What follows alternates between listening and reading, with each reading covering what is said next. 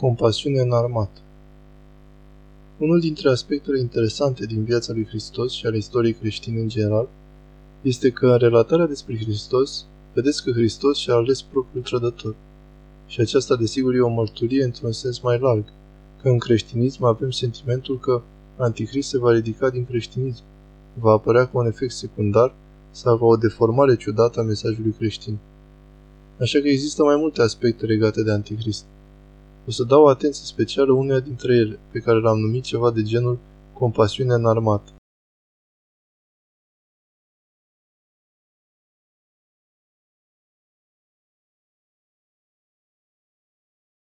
Și vom vedea că această versiune sau acest aspect legat de Antichrist, mai ales în povestea lui Iuda Iscarioteanul, care este ucenicul pe care Hristos l-a ales, care în cele din urmă a ajuns să-l trădeze.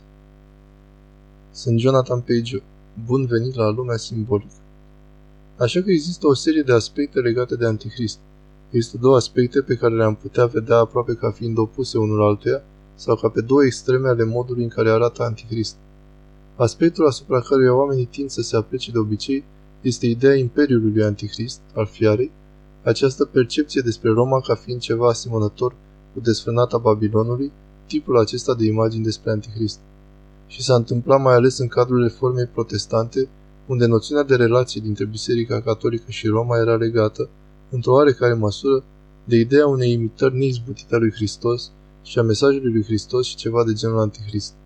Și este ceva interesant aici pentru că este un aspect în povestea lui Antichrist care are legătură cu Sfântul Petru, pentru că Sfântul Petru este desigur cel care îl neagă pe Hristos. Sfântul Petru este de asemenea cel care, deși este primul care îl recunoaște pe Hristos, în cele din urmă refuză un aspect al lui Hristos, refuză pentru o anumită perioadă de timp un aspect al mesajului lui Hristos, care este că Hristos trebuie să moară. Și când Sfântul Petru vrea să se opună, vrea să spună că Hristos nu va muri pe cruce, atunci Hristos îi spune Sfântului Petru, înapoi a mea, Satan. Așa că, desigur, Sfântul Petru este important și există un aspect foarte pozitiv al Sfântului Petru, care este adevărat și este bine de înțeles, dar povestea lui Hristos este foarte complexă și conține toată această subtilitate înăuntru. Și unul dintre aspectele legate de Sfântul Petru, al forței povestirii creștine și al puterii, să zicem, posibilităților creștinismului, de asemenea au o latură întunecată, care este posibilitatea mândriei, posibilitatea de a nu crede că de creștinismul este despre sacrificiul de sine și disponibilitatea de a muri pentru alții și disponibilitatea de a muri în general. Dar există și un revers al acestei imagini a lui Antichrist, și anume că deși Hristos ne spune să avem grijă de săraci, ne spune să avem grijă de orfani și văduvă, și să avem grijă de cei slabi, să fim atenți la cei marginalizați, la cei de obicei excluși, alungați. Există și o latură întunecată în asta, care este aspectul lui Antichrist, ceea ce am putea numi compasiune înarmată. Și această versiune a compasiunii înarmate apare la celălalt discipol din povestea lui Hristos, care are de-a face cu acest aspect al lui Antichrist și acesta este desigur Iuda Iscariotean. Iuda Iscarioteanul este cel care în cele din urmă îl trădează pe Hristos, îl trădează cu un sărut. Și acest lucru este legat de această compasiune înarmată pe care o vedem în povestea lui Iuda. Și asta vom vedea mai ales în povestea în care Maria din Betania spală picioarele lui Hristos. Așa că o să citesc textul cu voi și ne vom uita la ce se întâmplă în poveste și ce poate însemna pentru noi, mai ales astăzi, pentru că ne confruntăm cu o parte din asta. Și tinde să-i deruteze pe creștini, la fel ca și atunci când creștinismul este puternic și asemănător Imperiului. Poate să spunem să deruteze pe unii creștini cu privire la care este adevăratul scop al creștinismului. Textele apar în Evanghelia Sfântului Ioan, capitolul 12, începând cu versetul 1. Cu șase zile înainte de Paști, Iisus a venit în Betania, unde era Lazar, pe care îl înviase din morți. Și a făcut acolo cină și Marta slujea, iar Lazar era unul dintre cei ce ședeau cu el la masă.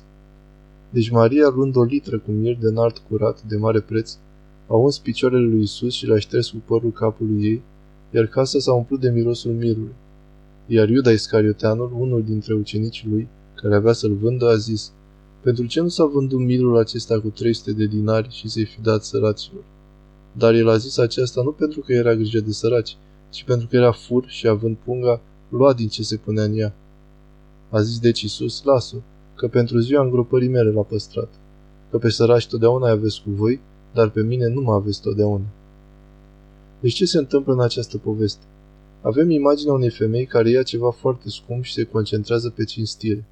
Am putea înțelege ca multe alte lucruri, desigur, putem înțelege în general ideea de a crea frumusețe pentru a ne închina lui Dumnezeu. Am putea să înțelegem și din perspectiva cantității de atenție, cantitatea de timp și resurse și lucruri valoroase pe care le punem în slujba închinării lui Hristos. Și astfel șmecheria pe care Iuda vrea să o facă este că vrea să ia ceva bun și anume grija față de săraci. Acum, desigur, grija pentru cei săraci este un bine. Nu numai că este un bine, dar este un bine pe care Hristos însuși ne-a cerut să-l facem. Hristos le spune constant oamenilor să aibă grijă de cei săraci și să ajute pe cei slabi. Dar el încearcă să transforme acel bun în binele cel mai înalt. Și aici este unde apare o problemă.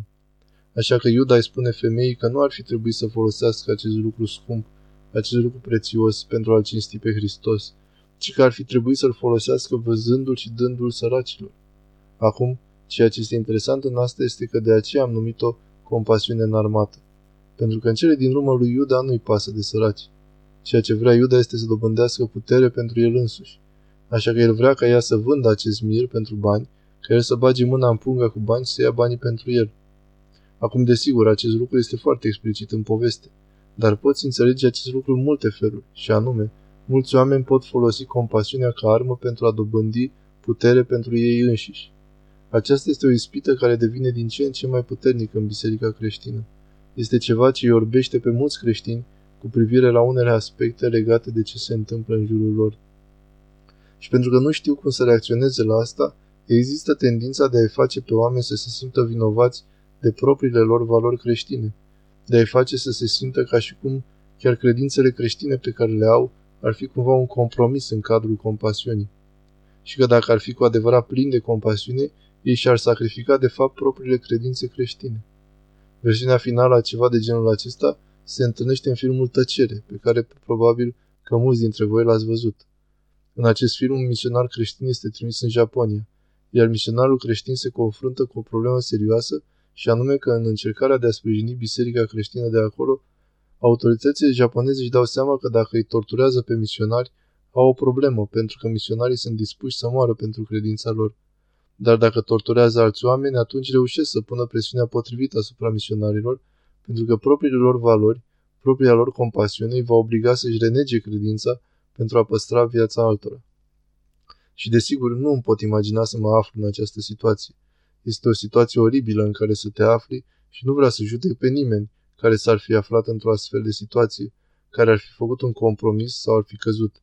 Dar însuși faptul că acest lucru este încadrat în poveste, că în poveste există un înțeles în care, deși misionarul și-a tăgăduit credința și a sfârșit prin a-și nega complet propria credință în Hristos și propriul atașament față de Dumnezeu, în cele din urmă a existat ceva sfânt în acea acțiune.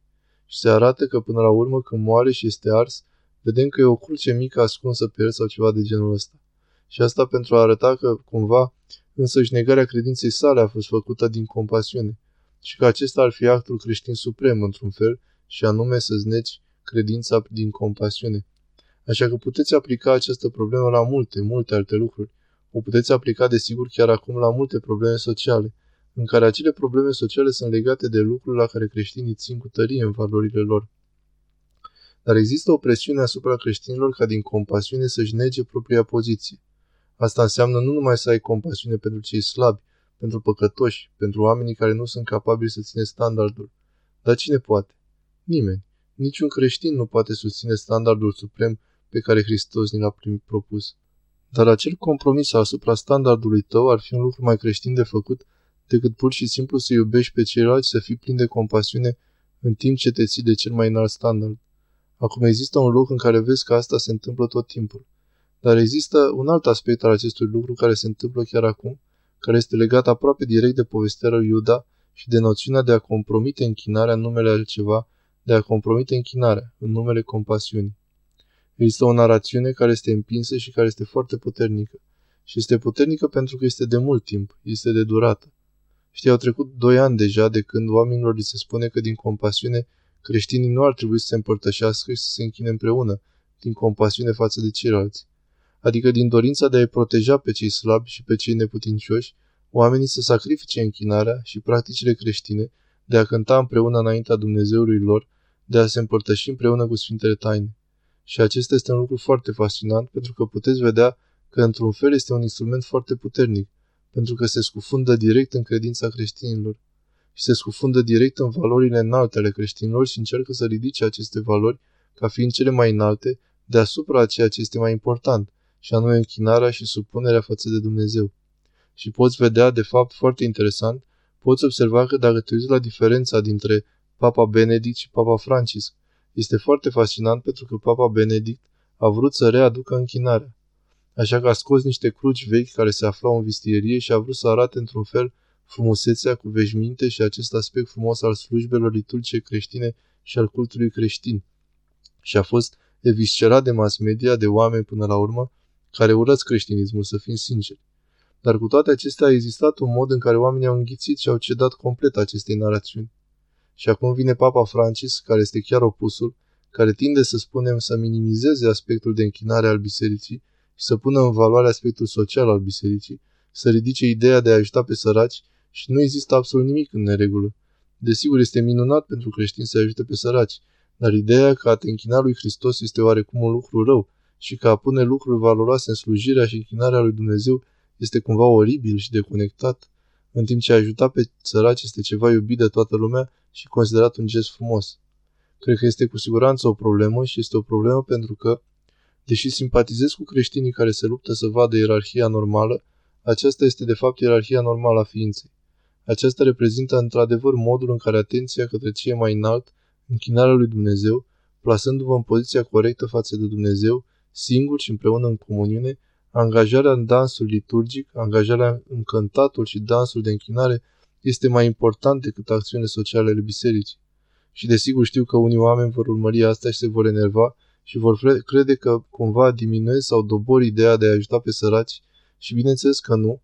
Mi-am petrecut șapte ani din viață ca voluntar în Africa, în dorința de a sluji pe Hristos în acest fel. Dar cu toate acestea vreau să subliniez din nou ierarhia naturală a lucrurilor, și anume că dacă încerci să sacrifici partea de sus pentru a doua parte, te vei distruge și poți vedea că multe biserici care au îmbrățișat dreptatea socială, în niciun fel cum exprimă ca fiind valoarea lor cea mai înaltă, mai mare decât crezul lor, decât propriile lor credințe originale, mai mare decât valorile care le-au fost date, de la apostol până la capăt, sunt dispuși chiar și uneori să critique Scriptura, să critique Sfinții pentru a realiza această justiție socială, transformarea pe care o doresc. Acest lucru nu va funcționa, va duce la o prăbușire, pentru că nu urmează normalul. Dacă te concentrezi pe bunurile secundare ca fiind bunul cel mai înalt, indiferent cât de bun este acesta, va duce în cele din urmă la prăbușire. Una dintre modalitățile cheie de a recunoaște dacă ceea ce este folosit sau ce este promovat este ceva de genul compasiunii înarmate, este să te uiți la aspectul puterii.